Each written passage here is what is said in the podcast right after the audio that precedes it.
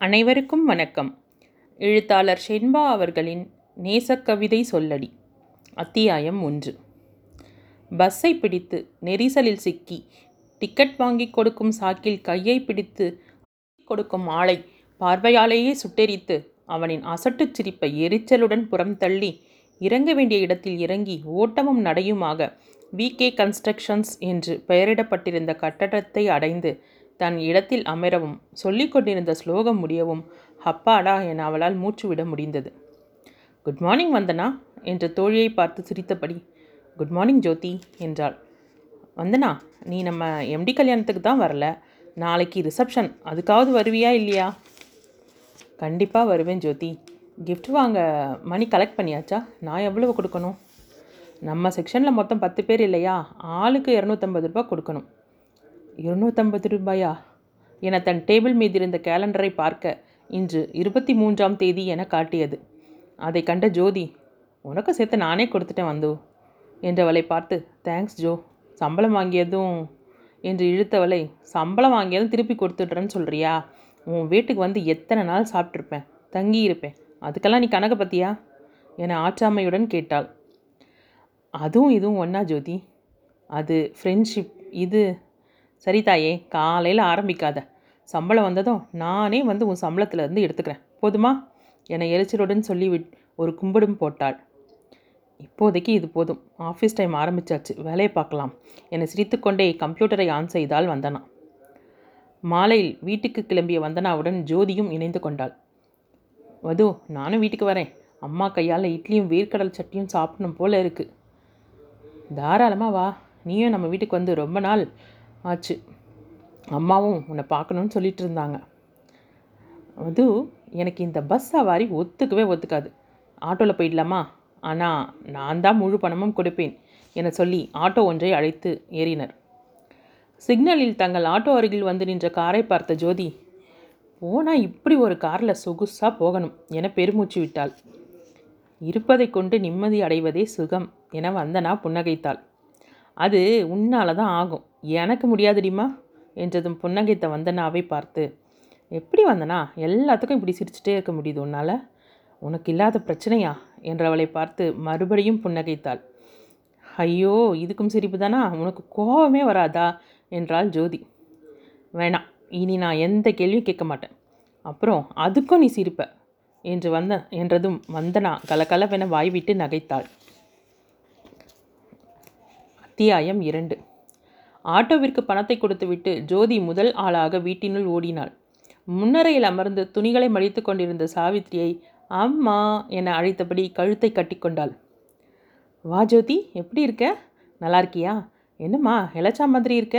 என கேள்விகளை அடுக்கிக்கொண்டே போனார் சாவித்ரி அம்மா ஸ்டாப் ஸ்டாப் நான் எப்பவும் போல் புஸ்ஸு புஸ்ஸுன்னு ஜம்முன்னு இருக்கேன். நீங்கள் எப்படி இருக்கீங்க? அப்பா பவி பாபு எப்படி இருக்காங்க?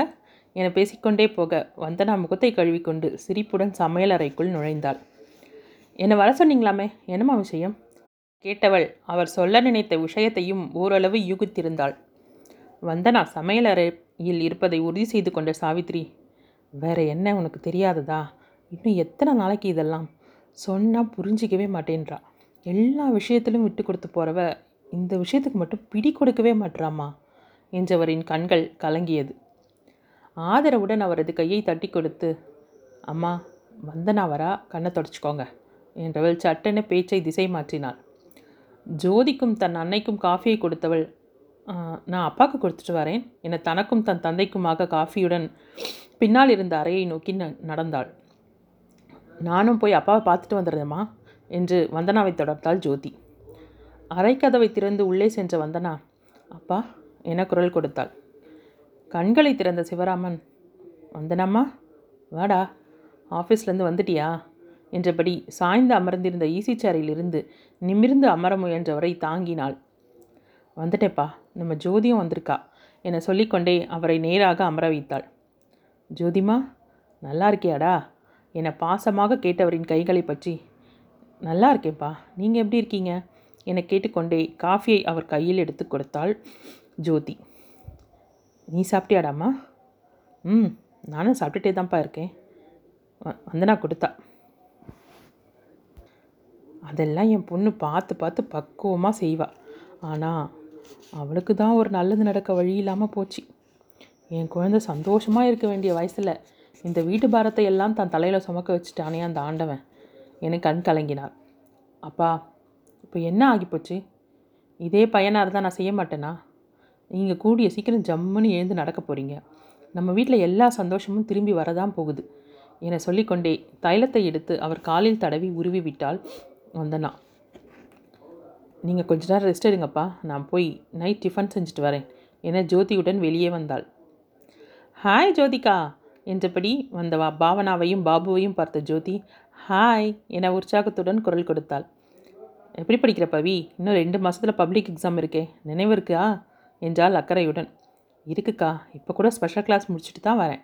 எப்படியாவது மெடிக்கல் சீட் கிடைக்கணும்னு வேண்டிட்டு இருக்கேன் என்றவளின் கண்களில் கனவும் பேச்சில் ஏக்கமும் தெரிந்தது. தந்தையின் முகத்தை பார்த்த வந்தனாவின் முகம் வாட எதுவும் பேசாமல் கிச்சனில் புகுந்து கொண்டாள். அதை கண்ட ஜோதி எல்லோரும் டாக்டர் என்ஜினியர்னு ஆயிட்டா மற்ற வேலையை யார் பார்க்கறது? அதை தவிர இன்னும் சாதிக்கக்கூடிய நிறைய விஷயங்கள் இருக்குடா என சமாதானமாக சொல்லிவிட்டு பாபுவிடம் திரும்பினாள். என்ன மாப்ஸ் சௌக்கியமா? மாப்ஸா என்று பாபு வினவ ஆமாம் என் பொண்ணை உனக்கு தான் கல்யாணம் செஞ்சு கொடுக்க போகிறேன் அப்போ நீ எனக்கு மாப்ஸ் தானே? அச்சுச்சோ உங்களுக்கு எப்போ கல்யாணம் ஆகி குழந்த பிறந்து அது வளர்ந்து நான் கல்யாணம் செஞ்சுக்கிறது? என்று அலறினான் பாபு. டேய் நேராக உனக்கு அறுபதாம் கல்யாணம் தான். அதுவும் அக்காவுக்கு பொண்ணு பிறந்தாதான் என பாவனா சிரித்தாள். ஆளை விடுங்க இந்த ஆட்டத்துக்கு நான் வரலை என்று ஓடியவனை பார்த்து அனைவரும் சிரிக்க வந்தனாவும் மெலிதாக புன்னகைத்தாள். சிறிது நேரம் பொறுத்து வெளியே எட்டி பார்த்தபோது தன் அம்மா ஜோதியிடம் ஏதோ தீவிர பாவனையுடன் பேசிக்கொண்டிருப்பதை பார்த்தாள். வந்தனா நான் ஏதாவது ஹெல்ப் பண்ணட்டுமா? என கேட்டுக்கொண்டே வந்து நின்ற ஜோதியை பார்த்ததும் முடிச்சிட்டேன்ப்பா என்றாள். அப்போ வா ஏன் மாடிக்கு போய் கொஞ்ச நேரம் பேசிகிட்டு இருக்கலாம் என்று ஜோதி அழைக்க உடன் சென்ற வந்தனாவிற்கு தங்கையின் பேச்சை மனதில் ஓட அமைதியாக அமர்ந்திருந்தாள். என்னடி பவி பேசினதே நினச்சிட்ருக்கியா ம் எனக்கும் அவளை மெடிக்கல் காலேஜில் சேர்த்து படிக்க வைக்கணும். பாபு நைன்த்து முடிச்சதும் ஐஐடி கோச்சிங்கில் சேர்த்து விடணும். அப்பாவுக்கு நல்ல ட்ரீட்மெண்ட் கொடுக்கணும். வீட்டு வேலைக்கு அம்மாவுக்கு ஒத்தாசைக்கு யாரையாவது வேலைக்கு வைக்கணும்னு நிறைய ஆசை இருக்குது ஆனால் என்னுடைய சம்பளத்தில் இதெல்லாம் நான் நினச்சி பார்க்க பார்க்க மட்டும்தானடி முடியும். இது சொந்த வீடு. அப்பாவுக்கு உடம்பு சரியில்லாமல் போனதும் ஒரு போர்ஷனை தெரிஞ்சவருக்கு விற்று அந்த பணத்தில் தான் அப்பாவுக்கு ட்ரீட்மெண்ட்டே நடந்துச்சு. இந்த ரெண்டு வருஷத்தில் அதுவும் கொஞ்சம் கொஞ்சமாக கரைஞ்சி போச்சு. அது இல்லாமல் current bill water tax house tax Pavi பாபுவோட படிப்பு செலவு அப்பாவோட வைத்திய செலவு வீட்டு செலவு அவசர செலவு எதிர்பாராத செலவுன்னு எவ்வளோ சிக்கனமாக இருந்தாலும் மாத கடைசியில் ஒரு பெரிய புடவையே பட்ஜெட்டில் விழுது. என்ன செய்கிறதுன்னு புரியவே மாட்டேனுது எங்களை போல் ஏழைங்களுக்கு ஆசைப்பட மட்டும்தான் முடியுது. அதில் ஒரு சதவீதம் கூட நினைவாக முடியாது ஜோதி. என விரக்தியுடன் சொல்லி முடித்தாள் வந்தனா. நான் சொல்கிறேன் தப்பாக நினைக்காதடி. எதுக்கு இவ்வளோ அவஸ்தை? இவ்வளோ கஷ்டத்தையும் மனசில் வச்சுட்டு எதுக்கு உருகணும்? ரெண்டு வருஷத்துக்கு முன்னே உன்னை பொண்ணு கேட்டு வந்த மாப்பிள்ளை வீட்டில் திரும்ப வந்து பேசினாங்களாமே. எதுக்கு வேணாம்னு சொல்ல சொன்னேன் ஜோதி சட்டனை கேட்டுவிட வந்தனா உதடுகளை இருக மூடி தன் வார்த்தைகளை உள்ளுக்குள்ளேயே அடக்கினாள். இங்கே பாரு பேசணும்னு வந்தாச்சு. உன் வாயை திறந்து பேசு. இப்படி மௌனமாக இருந்து எத்தனை நாளைக்கு சமாளிப்ப? என் உடம்புல தெம்பு இருக்கிற வரைக்கும் என் மனசில் தைரியம் இருக்கிற வரைக்கும் என்ற வந்தனாவின் குரலில் சற்று எரிச்சல் எட்டி பார்த்தது. பேசுகிறதெல்லாம் சினிமா ட்ராமாக்கு தான்ப்பா சரிப்பட்டு வரும். கதாநாயகி சத்தமாக உணர்ச்சி வசப்பட்டு பேசுகிறதெல்லாம் கண்ணீர் விட்டு கை தட்டுவாங்க. நெஜ வாழ்க்கையில் இந்த வீராப்பெல்லாம் எதுக்கும் உதவாது. நீ ஒன்றும் புரியாத ஆள் இல்லை. நல்ல வசதியான இடம். எதையும் எதிர்பார்க்காம உன்னை பெண் கேட்குறாங்க நீ கல்யாணத்துக்கு சம்மதிச்சிருந்தா அவங்க உதவி செஞ்சுருப்பாங்களே. என்ன ஜோதி நீ? புரியாமல் பேசுகிற எந்த மாப்பிள்ளையும் வீட்டுக்கு மருமகனாக தான் இருப்பான். மகனாக இருக்க மாட்டான். ஏற்கனவே இத்தனை பிரச்சனையும் இருக்கும் இடத்துல என்னையும் கல்யாணம் செஞ்சு கொடுத்துட்டு அந்த கடனை எப்படி அணைப்பாங்க? அதான் முதல்ல பாதி வீட்டை வாங்கிக்கிட்ட உங்கள் அப்பாவோட ஃப்ரெண்டே இந்த வீட்டையும் வாங்கிக்கிறேன்னு நீங்கள் இங்கேயே இருக்கலாம்னு சொல்லியிருக்காங்களாமே? என்றாள் ஜோதி. அவர் சொல்லிட்டா இந்த வீட்டை என்ன அவர் சும்மாவா எங்களுக்கு விடுவார்? மாதம் மாதம் வாடகை கொடுக்கணும். என் தம்பி தங்கச்சியோட படிப்பு எதிர்காலம் இப்போதைக்கு பிரச்சனை முடிஞ்சால் போதும்னு நினச்சிட்டு இருக்க முடியாது ஜோதி. அதோட அப்பா இன்றைக்கி இந்த நிலையில் இருக்க அவங்களும் ஒரு காரணம். அதை இன்னும் நான் மறக்கலை. கோபத்துடன். அவங்களும் ஒரு காரணம். முழு காரணமும் அவங்க இல்லையே என ஜோதியும் பதிலுக்கு கேட்டாள். உதட்டை அழுந்த கடித்த வந்தனா சில நொடிகள் மௌனமாக இருந்தாள். அம்மா உன்கிட்ட சீரியஸாக இதை தான் சொல்லிகிட்டு இருந்தாங்களா? அவங்க வருத்தப்படுறதுல தப்பு இல்லையே. தன் பொண்ணு நல்லா இருக்கணும்னு நினைக்கிறது நியாயம்தானேப்பா? இன்னைக்கு அப்பா கூட வருத்தப்பட்டு பேசுனாங்கல்ல. ப்ளீஸ் வேண்டாம் ஜோதி. இந்த பேச்சை இப்படியே விட்டுருவோம். என்னோடய கல்யாணத்தை பற்றி நான் நினைக்கிறதே இல்லை. நாளைக்கு வரப்போகிற சந்தோஷத்தை விட இன்றைக்கி என்னை சுற்றி இருக்கிற என் குடும்ப நிம்மதி தான் எனக்கு முக்கியம். அப்போது அவங்க நிம்மதியாக இருக்கிறது போல் நடிக்கலாம் வந்தனா ஆனால் அந்த நிம்மதி உன் கல்யாணம் மூலமாக தான் அவங்களுக்கு முழுசுமையாக கிடைக்கும். ஜோதி ஏதாவது பேசி என்னை குழப்பாத. நான் என் முடிவில் உறுதியாக இருக்கேன். குழம்ப ஆரம்பிச்சிட்டியா? அப்போ முடிவு நல்லதாகவே இருக்கும். குழம்புனா தானே யோசனை செய்ய முடியும். நல்ல முடிவு சீக்கிரமே கிடச்சிடும். ஜோதி என்னை அழுத்தம் திருத்தமாக அவள் அழைக்க ஓகே விட்டுடுறேன். இனி இந்த விஷயமா உன்கிட்ட பேச மாட்டேன். ஆனால் இந்த மாப்பிள்ளை உனக்கு வேணான்னாலும் உனக்குன்னு ஒரு ராஜகுமாரன் கூடிய சீக்கிரம் எங்கே இருந்தாலும் உன்னை தேடிட்டு வருவான். அப்போது நீ இதே டயலாகை சொல்லுவியா? நீ நிறைய சினிமா பார்த்து கெட்டு போயிருக்க என்றால் வந்தனா. இருவருக்கும் இடையில் இயல்பான நிலை மீண்டும் திரும்ப ஆரம்பித்திருந்தது.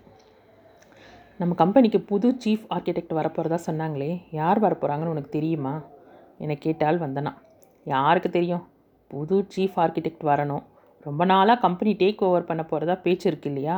அதுவும் இப்போதைக்கு முடியாது போல இருக்குது என்ன ஆச்சுன்னு தெரியல. வர வர நம்ம கம்பெனி விஷயங்கள் சட்டுன்னு முடியாமல் மெகா சீரியல் மாதிரி இழுத்துக்கிட்டே போகுது.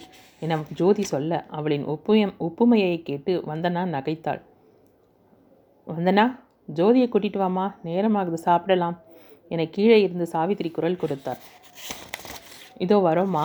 என்றவள் நம்ம கதை இன்னைக்கு முடியாது. வா கிளம்பலாம். என வந்தனா சொல்ல ஜோதியும் பெருமூச்சுடன் கீழே இறங்கி வந்தன. அத்தியாயம் மூன்று. காலை நேர பரபரப்புடன் அலுவலகத்திற்குள் நுழைந்தவள் வருகை பதிவேட்டில் கையெழுத்திட ஹெட் கிளார்க் சந்தானம் சாரின் டேபிளுக்கு சென்றாள். வாமா வந்தனா என்ன இன்னைக்கு என்னைக்குமே லேட்டாக வராத பொண்ணு இன்னைக்கு இவ்வளோ நேரம் கழிச்சு வந்திருக்கேன் உனக்காக தான் அட்டெண்டன்ஸ் கூட இன்னும் க்ளோஸ் பண்ணாமல் வச்சுருக்கேன். என வெற்றிலையை மென்று கொண்டே சொன்னார். ஒரு நாளும் இல்லாத திருநாளாய் இன்று என்ன இவருக்கு நம்மேல் இத்தனை கரிசனம்? என்று எண்ணியபடியே ரொம்ப தேங்க்ஸ் சார் என்று கையெழுத்திட்டு விட்டு தன் இருக்கைக்கு வந்து அமர்ந்தாள். ஹாய் வந்தனா என்ன இன்னைக்கு அதிசயமாக லேட்டாக வந்திருக்க?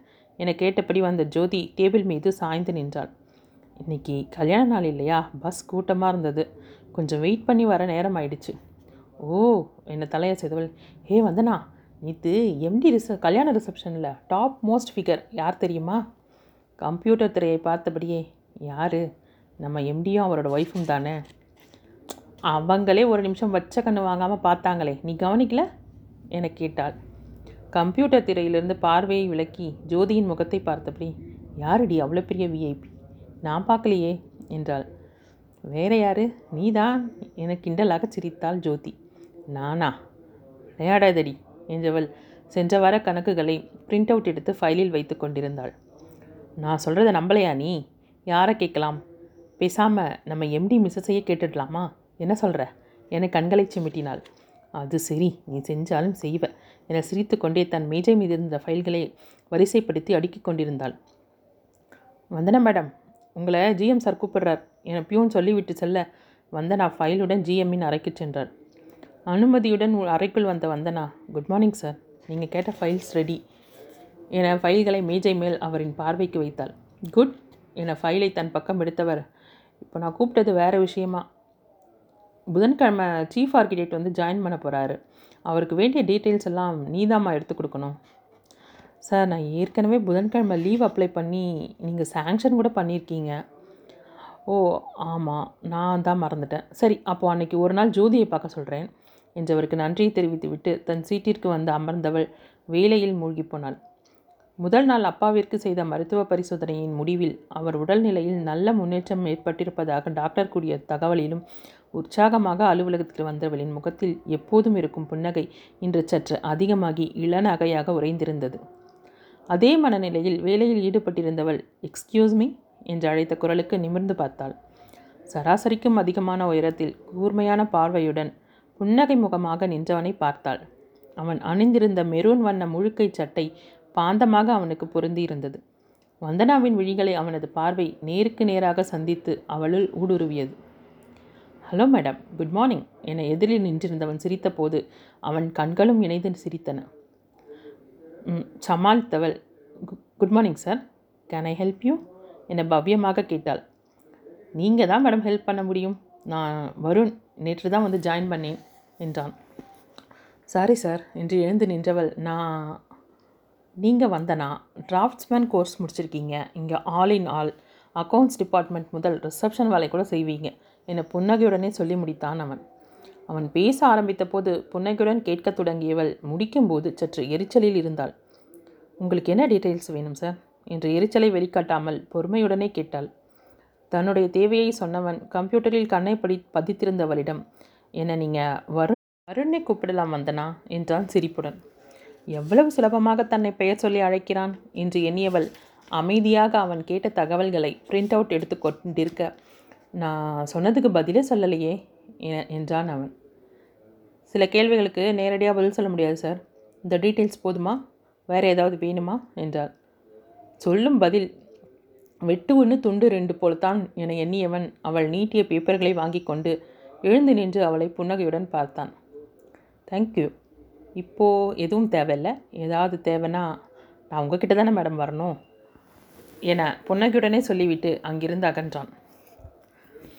அவன் சென்ற பிறகும் வந்தனாவிற்கு சிறிது நேரம் வேலை ஓடவே இல்லை.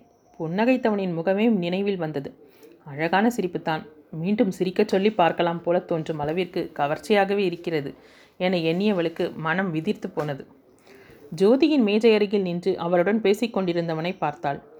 ஜோதி ஏதோ சொல்ல தலையசைத்து புன்னகத்தவனையே சில நொடிகள் பார்த்து கொண்டிருந்தாள். அருகில் யாரோ தொலைபேசியில் உரத்து பேசும் சத்தத்தில் நிதானத்திற்கு வந்தவள் தலையை உலுக்கிக் கொண்டு தன் வேலையில் கவனத்தை செலுத்த முயன்றாள்.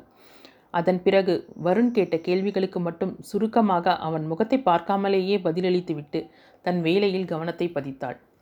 அதன் பின் வந்த இரண்டு நாட்களும் வந்தனாவிற்கு வேகமாகவே சென்றது. வருண் அலுவலகத்திற்கு வந்த சில நாட்களிலேயே அனைவரின் மனதிலும் இடம் பெற்றுவிட்டான். ஆனால் மற்றவர்களிடம் சகஜமாக பழகும் வந்தானாவினால் அவனிடம் மட்டும் சகஜமாக இருக்க முடியவில்லை. ஏதோ ஒரு திரை இருவருக்கும் இடையில் இருந்தது. பார்த்த கணம் முதலே வந்தனாவின் குணமும் இயல்பான அழகும் வருணை அசைத்து பார்த்தது.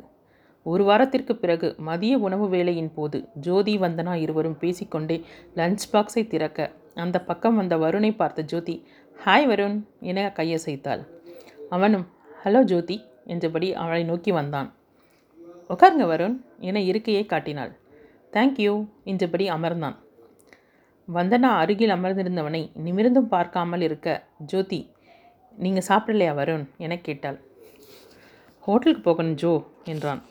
ஜோதியின் வருண் என்ற அழைப்பில் ஏற்கனவே கடுப்பில் இருந்த வந்தனாவிற்கு வருணின் ஜோ என்ற அழைப்பு எரியும் கொள்ளியில் எண்ணெயை ஊற்றியது போல காந்தியது. இது எதையும் உணராத Jyothi if you don't mind Varun நான் இன்னும் சாப்பிட ஆரம்பிக்கல. நம்ம ரெண்டு பேரும் ஷேர் பண்ணிக்கலாமா? என கேட்டாள்.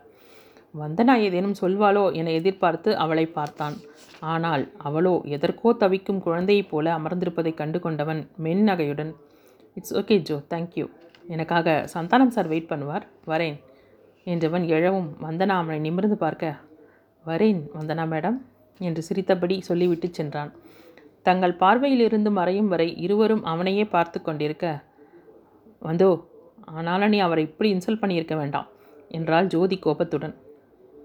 நான் என்ன செஞ்சேன்? நான் தான் வாயே திறக்கலையே என்றால் ஒன்றும் புரியாதவளைப் போல. அதுதான் ஏன்? அவர் உன்னை என்ன செஞ்சார் நீயும் சாப்பிட சொல்லியிருந்தா நம்மளோட சாப்பிட்ருப்பார்ல மௌன விரதம் இருக்கிற சாமியார் மாதிரி வாயை இருக்க மூடிட்டுருக்க. அப்புறம் அவர் எப்படி சாப்பிடுவார்? இப்போ என்னடி செய்யணும்? உனக்கு எதுக்கு இவ்வளோ கோபம் வருது? என்னை வந்தனாவும் பதிலுக்கு எரிச்சலுடன் கேட்டாள். என்னடி இந்த ரெண்டு வருஷத்தில் நீ இப்படி இருந்து நான் பார்த்ததே இல்லையே. என ஜோதி ஆச்சரியத்துடன் கேட்க வந்தனா சட்டென மௌனமானாள் அது சரி. நீ என்ன அவரை வருண்னு பேர் சொல்லி கூப்பிடுற? அவரும் உன்னை பாதி பேரை சொல்லி கூப்பிடுறாரு? வந்தனா கேட்டாலும் பார்வை மட்டும் எங்கோ இருந்தது. இத்தனை நாள் பார்த்திராத புதிய வந்தனா அவளின் கண்களுக்கு தென்பட்டாள். அவருக்கு அப்படி கூப்பிடுறது பிடிச்சிருக்கு கூப்பிடுறார் என்ற ஜோதி தன் தோழியை குறுகுருவென பார்த்தாள். வந்தனாவின் முகம் சுருங்கியது. என்னடி நான் சொன்னதை நம்பிட்டியா? சும்மா விளையாட்டுக்கு சொன்னேன். அவர் தான் சார் மோரெல்லாம் வேணாம் பேர் சொல்லியே கூப்பிட்டேன்னு சொன்னார். நானும் அப்படியே சொல்லிட்டேன். அவர் கசின் சிஸ்டர் பேரும் ஜோதி தானாம். அவங்களை இவர் ஜோன்னு கூப்பிடுவாராம். அப்போ என்னையும் உங்கள் சிஸ்டர் மாதிரி நினச்சிக்கோங்கன்னு சொன்னேன். இதுதான் நடந்தது. விளக்கினது போதுமா? என்று கிண்டலாக கேட்டாள். ஒரே நாளில் இத்தனை தூரம் பேரை சொல்லி கூப்பிடும் அளவிற்கு இருக்கீங்களே அப்படின்னு கேட்டேன் என்ற ஜோதி. சமாளிப்பு. நம்பிட்டேன்டி அம்மா என்று நினைத்து கொண்டாள். மாலை வருண் தன் அலுவலக பியூனுடன் பேசிவிட்டு அவர் கையில் நூறு ரூபாய் பணத்தையும் கொடுத்து அனுப்பியதை பார்த்தபடியே வந்தனாவும் ஜோதியும் வர. என்ன வரும் இங்கே நிற்கிறீங்க கிளம்பலையா? என கேட்டால் ஜோதி. ம் இங்கே ஏதாவது நல்ல வீடு கிடைக்குமான்னு யார்கிட்டயாவது கேட்டு போய் பார்க்கணும். அதுவும் பேச்சுலர்னால் யாரும் வீடு கொடுக்கவே மாட்டேன்றாங்க. என்ன செய்கிறது என சிரித்தவன் உனக்கு ஏதாவது தெரிஞ்ச வீடு காலியாக இருந்தால் சொல்லேன் ஜோ என்றான். கண்டிப்பாக சொல்கிறேன் வருண். வந்தனா மேடம். நீங்களும் உங்களுக்கு தெரிஞ்சவங்க வீடு காலியாக இருந்தால் சொல்லுங்களேன் என்று கேட்டதும் தான் தாமதம். கண்களில் கோபம் தெரிய நிமிர்ந்து பார்த்தாள். நான் ஒன்றும் வீட்டு புரோ புரோக்கர் கிடையாது. அதுக்குன்னு இருக்கிற ஆளுங்களை போய் பாருங்கள் என்னை எரிச்சலுடன் சொல்லிவிட்டு அவள் பஸ் ஸ்டாண்டை நோக்கி நடந்தாள். அவன் என்ன கேட்டு விட்டான் இப்படி கோபிக்க என ஜோதிக்கு வந்தனாவின் மேல் எரிச்சலாக வந்தது. சாரி வருண் அவள் என்ன குழப்பத்தில் இருந்தாலோ என சமாதானமாக சொன்னாலும் என்ன காரணம் என புரியாத பாவனையுடனே அவனிடம் விடை பெற்று கிளம்பினாள். அவளின் கோபமும் எரிச்சலும் அவளுக்கு புதிதாக இருந்தது. ஜோதியின் முகத்தில் சுவாரஸ்யம் கூடியது. பரவாயில்லை என்ற வார்த்தையுடன் அவளுக்கு விடை கொடுத்து அனுப்பியவன் முக புன்னகையுடன் அங்கிருந்து ஆட்டோவை அழைத்தான்.